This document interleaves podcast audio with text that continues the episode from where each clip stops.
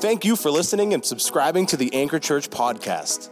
It is our desire at the Anchor to provide a place for you to know God, find freedom, discover your God given purpose, and ultimately make a difference in the world around you.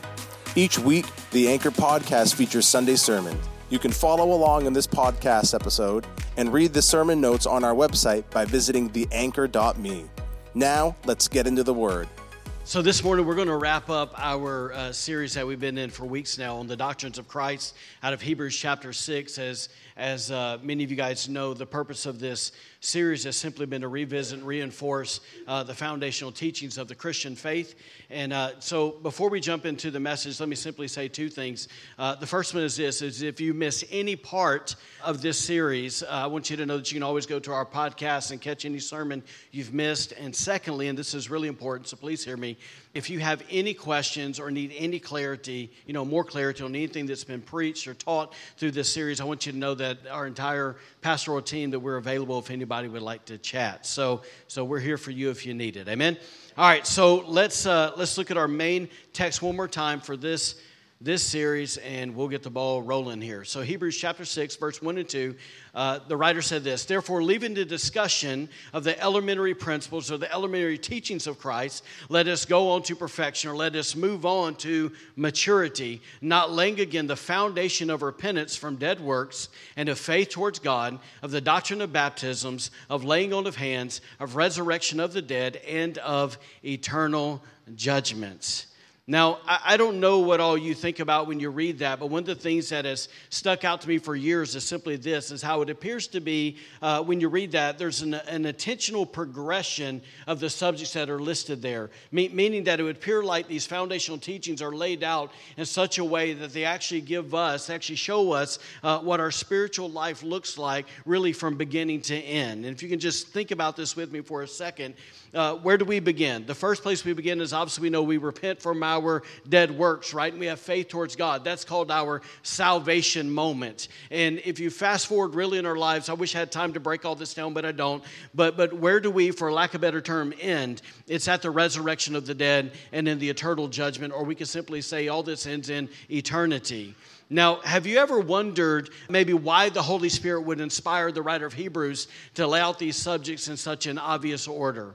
Um, I believe it's partially because of two things. The first one is this because I don't think God wants you and I to be confused about our overarching journey of what it really looks like with Him. So He's given us a glimpse, a picture. But more importantly, I think this, and this is where I want to sit for a minute, is I think He wants you and I to be prepared for what awaits us in eternity. So, if I can just kind of maybe sit right there and that we're prepared for a moment, I actually want to share a story with you and we'll just kind of get running in a direction. I, I read this a few days ago out of one of Rick Renner's books. He said this He said, I remember years ago when Princess Diana died in a car accident on August the 31st, 1997, while fleeing paparazzi in Paris says her sudden death stunned the watching world because she seemed to be an icon of a blossoming young life says millions of people watched her funeral service, and for a short time, grieving people all over the world were gripped by the abrupt loss of a young woman who one day earlier seemed to have the best this life had to offer laid at her feet. Then he went on to say this please don't miss this. He says, I don't know whether or not Diana had a relationship with Christ, but I remember saying to a friend on the telephone, wow, Princess Diana's sudden death really makes me think of how close eternity is to every person. I wonder where she is in eternity right now, heaven or hell. And so he went on to say basically because her death brought the reality of eternity to his mind. And so he was simply just kind of sharing his thoughts with his friend. But, but watch how his friend responded. It's the whole reason I'm reading this. His friend said this He said, How dare you ask such a terrible question? How could you be so judgmental? How dare you even ask such a question about such a kind and good person? Of course, she went to heaven. She did so many good things for people. So, Rick went on to say that obviously his friend clearly misjudged his comment because he didn't feel any judgment towards Diana. He was simply expressing out of, you know, kind of out loud this sobering, this thought of uh, just this unescapable reality that every one of us are going to have to face when we die. And then he said this to his friend. He said, I apologize uh, for asking that question and never discussed eternity with that friend again because I realized that I had touched a subject that was difficult for him to consider. He said, I have no idea where Princess Diana is in eternity, but my friend's response told me that he thought doing good things for people was good enough to qualify people for eternal life in heaven. Now, I don't know what comes to your mind, but when I when I read that, it immediately just reminded me of all the conversations that I've had over the years, uh, where I've talked to people and they've said, "Yeah, I believe in an afterlife. I believe in a heaven. I believe in you know whatever wording they put to it." But but what I've realized again and again and again is as the conversation would progress, it only took me really a few minutes to realize that their version of the afterlife, that all it required of a person is to simply just be generally good. In other words, it conveniently meant that everyone not named Adolf Hitler, Saddam Hussein, or Osama bin Laden, man, they end up in a really good place. Now, while that might sound, uh, you, you, know, convenient, it might sound great in theory, I want us to know as God's people, it is not biblical right? So, so listen, I'm simply reminding all of us this morning as we're trying to bring this series to an end is that our God is still a king and he still rules the kingdom and it's not a democracy. So you and I don't get a vote on the standard by which other people or ourselves are judged by. The only thing we can do is quote the Bible right? And so, listen, in spite of what might be, uh, you know, culturally unacceptable today, I, I still want to remind us that Jesus said hard things. Yes? So listen what he said in Matthew chapter 7. He said, Enter by the narrow gate. That's what he's telling us to do. And then he says this For the gate is wide and the way is easy that leads to destruction, and those who enter by it are many. In other words, there's a narrow way and there's a broad way, and there's a whole lot of people going the broad way. And he's saying, But look, you need to think about this narrow way. And it says in verse 14, For the gate is narrow and the way is hard that leads to eternal life, and those who find it are few.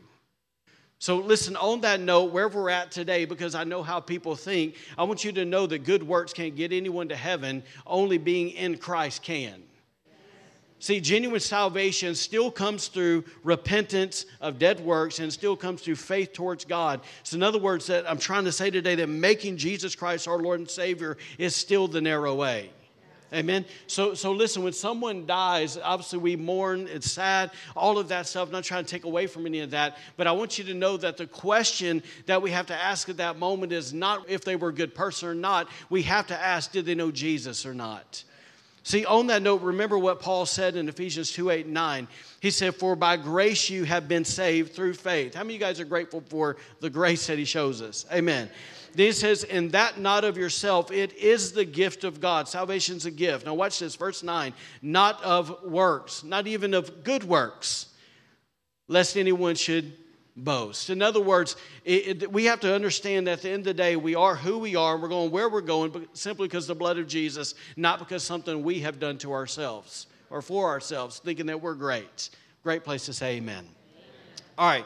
So, listen, because I believe all that's true, I think, in an attempt to prepare, once again, there's our word, prepare us for what lies ahead, Jesus gave us three parables out of Matthew chapter 25 that I think every one of us should pay attention to. And I want to quickly just bump up against them and then we'll cruise. Here's the first parable that we find in Matthew chapter 25 it's the parable of the 10 virgins. So, if you ever read it, you know that the overall point of that parable is about staying spiritually alert and spiritually prepared for Christ's return. How many of you guys know He is returning? Right? So, so in short, he was telling us uh, in that because we don't know the day or the hour that he's going to return, uh, you know, as a thief in the night. says all that in Matthew 24. That you and I need to use wisdom on how we live our lives rather than approaching life haphazardly or foolish. You know, just thinking that you know we can continue to delay or put off the biggest and greatest decision of our lives, and that's getting right with Him or not. Right? That he actually says in that parable that there's going to come a day when it's too late to get right. Right? And so I want you to know that in the same way that those five foolish virgins couldn't go and, and borrow oil from the five wise virgins when the king came back, guess what? You and I can't borrow anyone's salvation when he returns right? So the second parable we see in Matthew 25 is the parable of the talents. That's where we know one guy got five talents, another guy got two, and another got one, and it says that he gave them according to, to their ability. And so if you keep reading it, though, you come down, I think it's about verse 14, 15, and it simply lets us know this that there's going to come a day when the king, Jesus, when he's going to settle accounts with all his servants. Now, I understand that settle accounts may be something we're familiar with or not, but it literally means this in the Greek language. It means that he is going to compare what was given to what the person actually did with what was given. Now, for all you business people in here, let me say it this way because it may, it may make a little bit more sense. Um, I don't know how your business runs, but at least how we operate as a church. Uh, every month, this lady right here sends me and all the elders this thing called a P&L, profit and loss, right? We get a form of going, okay, this is how much was given through offerings, right, and tithes and offerings for the month, and this is the breakdown of what was spent. And so every month, we as a leadership team, we basically settle our account to see what's been spent and what we've did with what God has given us. Am I making sense?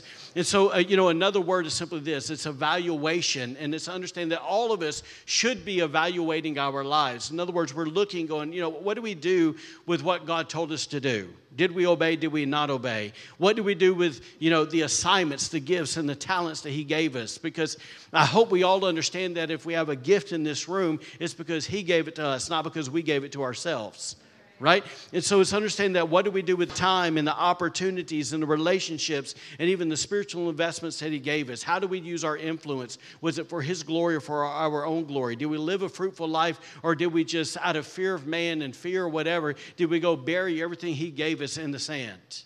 Like that's what the parable's about. And then the third parable is really where he shifts gears and he turns the corner and he begins to talk about the final judgment. It's the parable of the sheep and the goats and we've you know spoken at great lengths about this over the past few weeks but but we know that once again that this that the first part of this judgment, he is going to separate the believers and the non believers. And we know that the unbelievers, which he calls the goats, they're going to stand before the great white throne of judgment and they're going to receive their eternal punishment, which we know unfolds all throughout eternity in hell, right? Whereas the believers who are known as the sheep, we're going to stand before the judgment seat of Christ. They are based off of that evaluation we just talked about. That's going to determine the rewards that were given, which is going to unfold throughout eternity as well. But, but here's the thing I want us to see. I know that's a lot. But, but what I want us to see is that all of those parables, that's God showing us that He loves us enough to forewarn us of what's ahead so you and I won't be caught off guard, and so that you and I, once again, key word, will be prepared to meet Him face to face. That's why all of us will be without excuse when we stand before Him. If you're with me, say, Oh, yeah. All right, so last week, we're gonna we're gonna shift gears here quite a bit. Last week, we talked about really the doctrine of hell. Today, we're to talk about heaven. And uh, you, you should smile at me a lot more today than you did last week. right? So, so I, I, want to, I want to share first a thought with you. Then I'm going to give you a verse, and then I'm going to give you a testimony, and then we're going to break down a little bit what the Bible says. All right, so here's the thought I think it's important that you and I solidify in our hearts, just as we did with hell, that heaven is also a real place where real people will spend a real eternity. Okay? And the reason I say that is because, man, heaven's not fake. It's not some Disneyland fantasy. It's not a starry eyed dream. It's not some, you know, pie in the sky idea where some pudgy, you know, short people are floating around a bunch of clouds, right? You know, shooting arrows. We talked about all that stuff, right? All day long. And, and it's not, get this, it's not a made up place to make Christians feel better right? Like, like, like, let me just simply say this. If you study other religions, you'd understand that all other religions have uh, their version of heaven. And the reason is, is because the devil can't create, he can only pervert and twist thoughts to somehow deceive people. And so everything that God does that's right and that's good, the enemy is always trying to pervert it to confuse people right? And so that's where we get all these weird ideas of what the afterlife is going to be like. That's why you and I need to know the Bible and we need to actually know what the Bible says about heaven. Amen? And so the Bible simply says this that heaven is the eternal home of those who have been redeemed by the blood of Jesus. So once again, notice it's not those who are good, it's those who have been redeemed by the blood of Jesus. Amen? Listen, it's because of that truth. Apostle Paul wrote this in 1 Thessalonians 4, verse 13. It says, And now, dear brothers and sisters, we want you to know what will happen to the believers who have died, so that you will not grieve like people who have no hope. Now, to understand in context, uh, he was writing that to people who were being persecuted, and loads of people were dying for the faith. And he was trying to say, Look, guys, we're not people who this is the end. We are people who have hope. And then he goes on to explain why they have hope. Says this a few verses later in verse 17. It says, Then together with them, in other words, those who have died, we who are still alive and remain on the earth will be caught up in the clouds to meet the Lord in the air. That's the rapture. And then it says these words I'm really wanting us to grab a hold of. It says, Then we will be with the Lord forever. Good news. I, am amazed by how often we as a church don't really talk about, meaning, meaning worldwide, we don't really mention hell. We're scared to talk about that because we might offend somebody. And then we don't really talk about heaven because you got to talk about both if you talk about it. Right? So we need to be aware. Amen? And then it says this in verse 18 it says, So encourage each other with these words. So we should be encouraging one another that the fact that this is a temporary home, but we have a forever home with God. Amen? So, so where it said there, uh, you know, that basically the word hope, I want you to know the word hope in its truest form is an eager anticipation, an eager anticipation of what is to come. That's what hope is. It's an eager anticipation what's to come. So, so our hope today as believers, means connected to our future. It's not connected to our trials right? It's not connected to the stuff that we're struggling with, man. It's connected to the fact that we are God's people. We've been saved by His grace. And once again, we have an eternal, forever home in heaven. Come on, wave your hand if you know that's like really good news. Amen. All right, so so there's the thought, there's the verse. Now let me give you the testimony. Uh, I read this from a, a, minister that I know and that I trust, and so this isn't some this isn't some random goofy thing off of Google. Okay, this is like legit, true. You can bank on it. It happened, okay? So here's the testimony. In October 1979, Pastor Tom Slayton came home one evening after a meeting, and when he walked in the front door, he found his wife crouching uh, down on their staircase, weeping uncontrollably. And obviously, when he saw his wife like that, he knew, oh man, something's wrong. And, and he quickly, a few minutes later, he found out that his, that his 10 year old son, Tommy, had uh, brought a small TV set uh, in the bathroom while he bathed so he could watch a football game. And while he was bathing, he accidentally knocked the TV off into the bathtub and it electrocuted him and it killed him, right? And, so when the pastor found his son, you know, he checked. His son had no pulse. His flesh was cold and it was blue. His eyes were fully dilated, which he knew that it indicated that there was no brain activity because before he was a pastor, he was a deputy sheriff that had uh, been given, you know, paramedic first aid training. So he knew what was going on with his son. And then the story says this Thankfully, Tom knew the power of prayer, so he started praying and doing CPR on his son. After a few minutes, the paramedics arrived, so Tom left the medical work up for the experts while he continued to pray. Watch this 45 minutes later, they were still unsuccessful in bringing Tommy back to life. And so uh, the EKG machine uh, had been literally flat the entire time. Now, uh, while that was going on, the paramedics began to get restless. They're like, man, when's this dad just going to stop and give up? And uh, Tom finally prayed, that's the, the pastor, he finally prayed, Father, I don't have any more faith. I've exhausted mine, but I know in your word you speak of another faith. He was talking about the gift of faith that's in Corinthians 12. And then it says, Tom said at that moment that he felt something like a hand on the top of his head. And once he did, he sensed a very strong force and authority rise up from within the spirit. And he shouted at his son, You will live and not die in the name of Jesus. All of a sudden, the EKG machine started beeping. Beep beep, right? With the pulse of motion uh, basically appearing, the, you know, on the screen, the paramedics jumped up, and, and, and basically by the time that they got Tommy from upstairs in the house down into the ambulance, he had already gone from blue to pink. His eyes were fully restored, and his body was warm. Uh, but, but what his dad and his mom didn't realize, and all the excitement, is that really the fight for their son's life had just begun. And the reason is, is because he went into a coma and, and when the doctors were examining while he was in his coma, they discovered uh, kidney tissue coming out of his catheter, which meant basically when he was electrocuted, his body and sort of had a meltdown. And so, what the doctors did, uh, they told him, they said, Look, if your son even lives, uh, he's going to be a vegetable and he's going to basically have the social function of a three month old baby.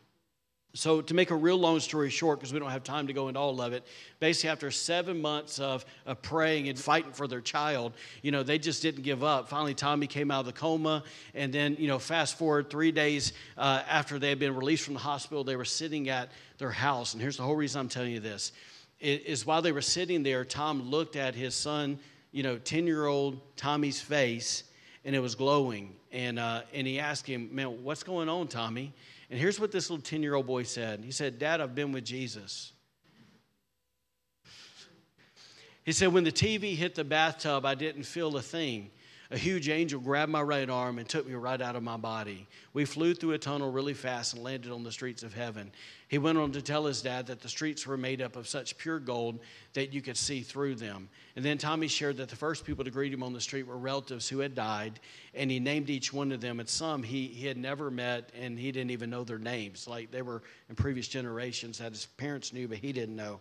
And so he was also welcomed by a lady named Phyllis, and uh, Phyllis had been his neighbor right, right basically uh, a month before Tommy was electrocuted. His, his mom led their neighbor to the Lord. It was an older lady, and two weeks later she died. And so here he is reconnected with her in heaven.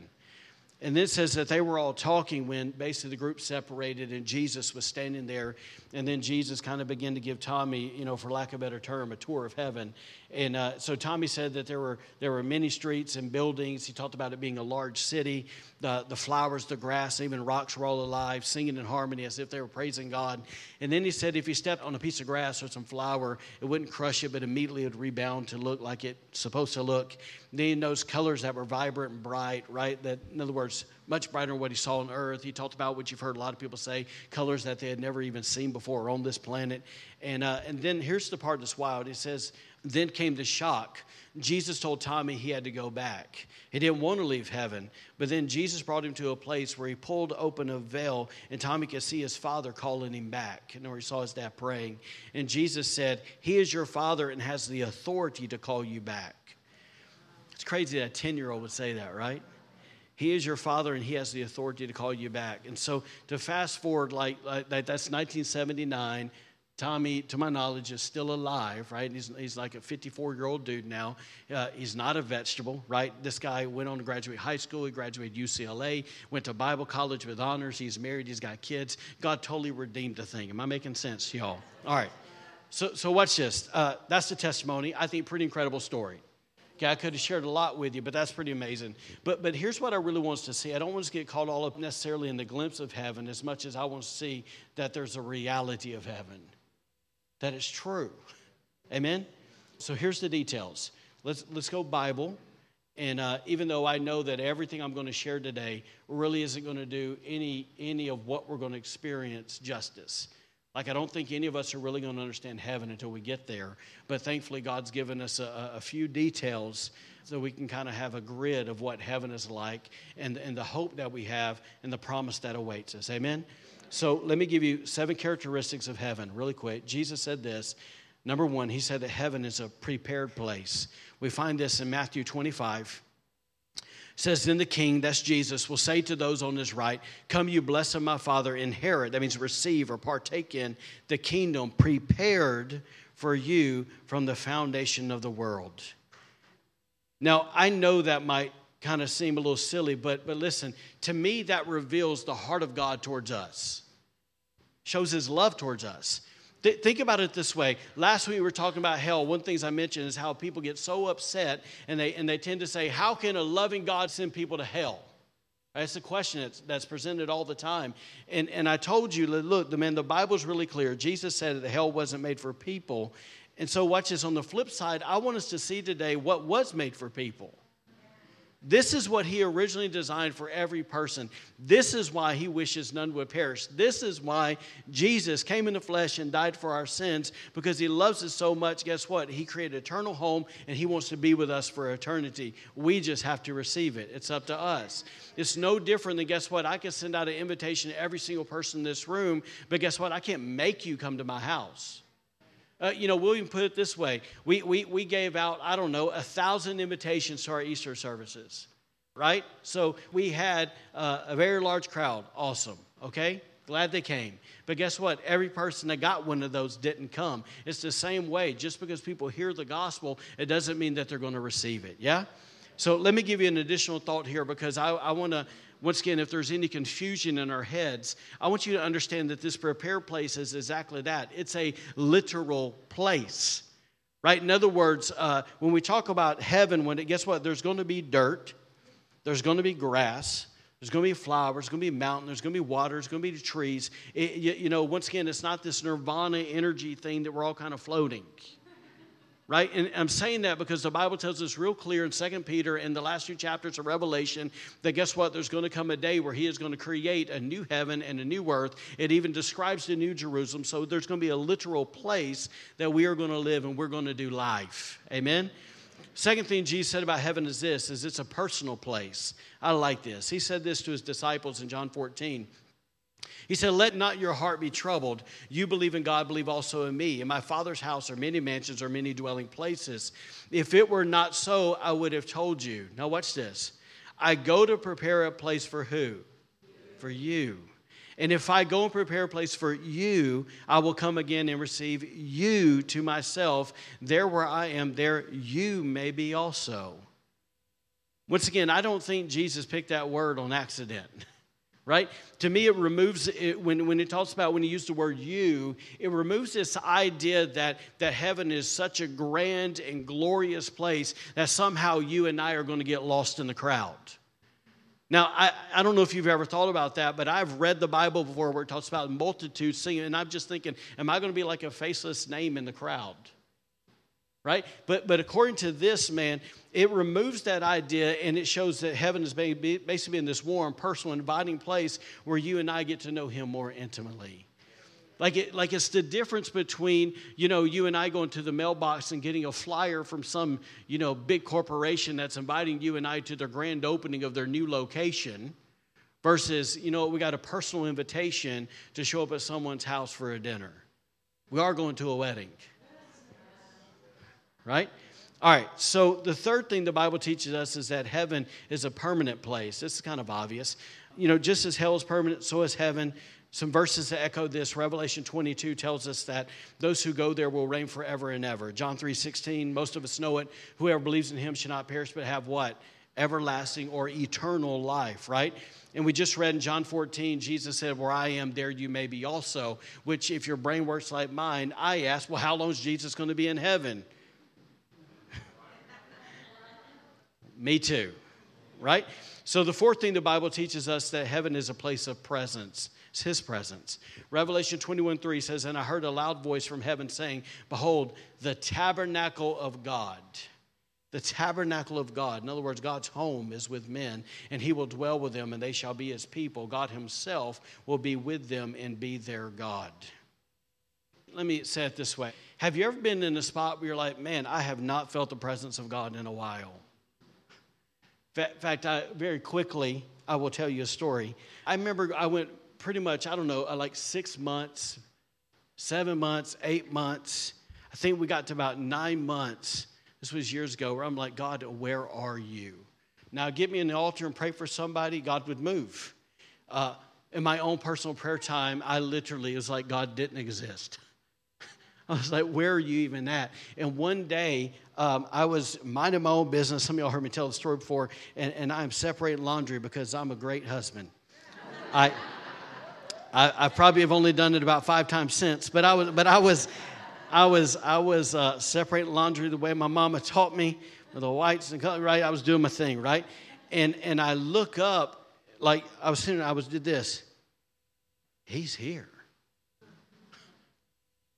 And I was like, He's here. And I looked and uh, I just like sat up and I saw my little girl. She was, she's 16 now, but she was about, I don't know, however, do the math, nine years ago.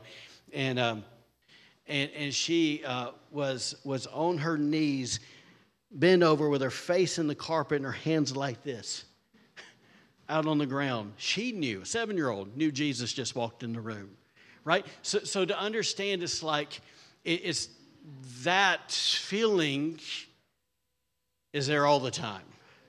That's what heaven's like. Am I making sense?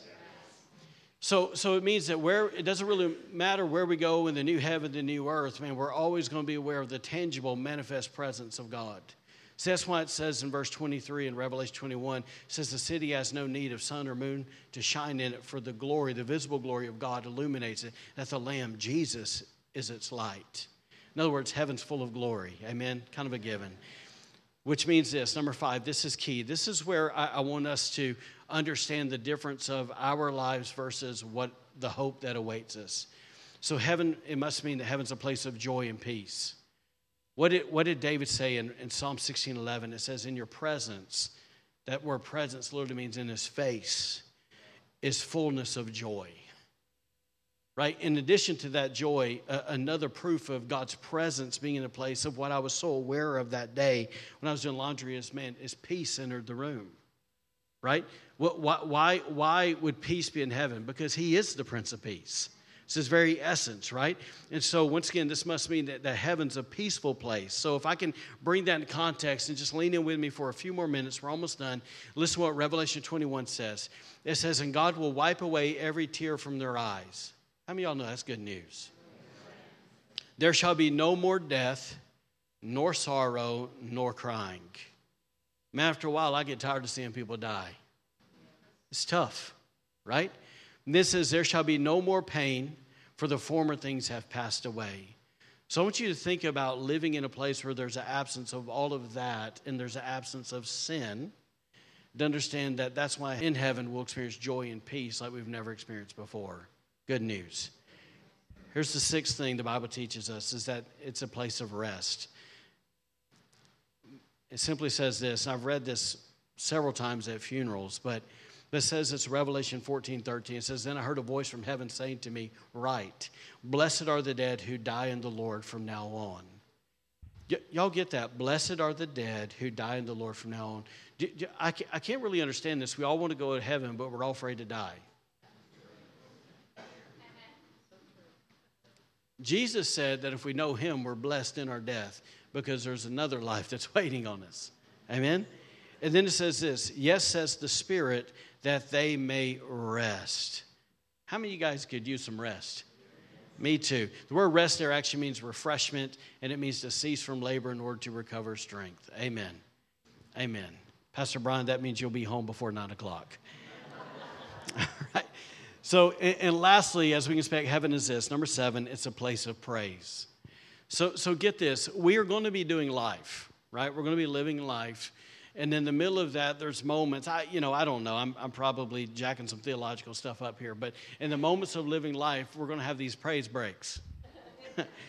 I'm sure that's not theological. All right, so Revelation 7, verse 9 says this says, After these things I looked, and behold, a great multitude which no one can number of all nations, tribes, peoples, and tongues, standing before the throne and before the Lamb clothed with white robes, with palm branches in their hands, and crying out with a loud voice, saying, Salvation belongs to our God who sits on the throne and to the Lamb. It says, All the angels stood around the throne, and the elders and the four living creatures, and they fell on their faces before the throne and worshiped God.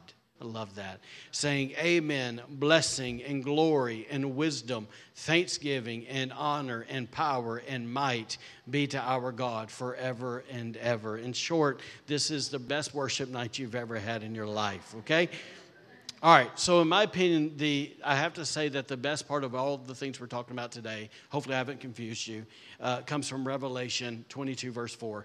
It simply says this Best part of heaven, they will see his face. I love that.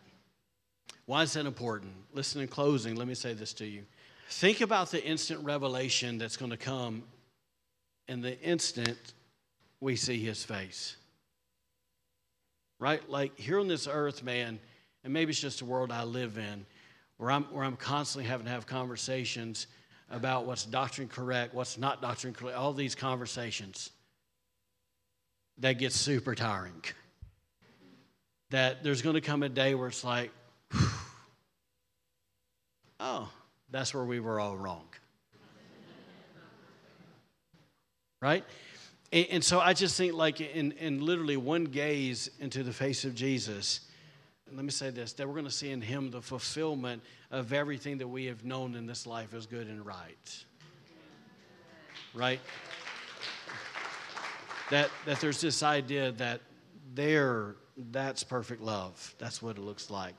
Oh, that's peace. Oh, that's joy.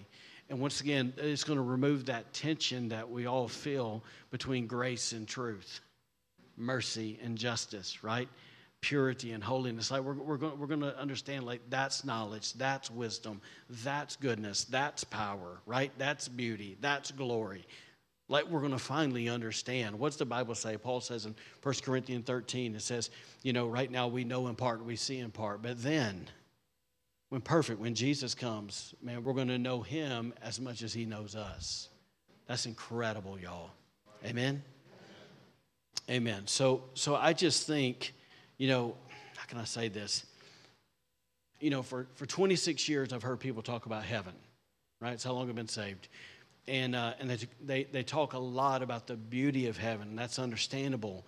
But man, I want us as God's people to know, man, the greatest part of heaven is that we're with Him.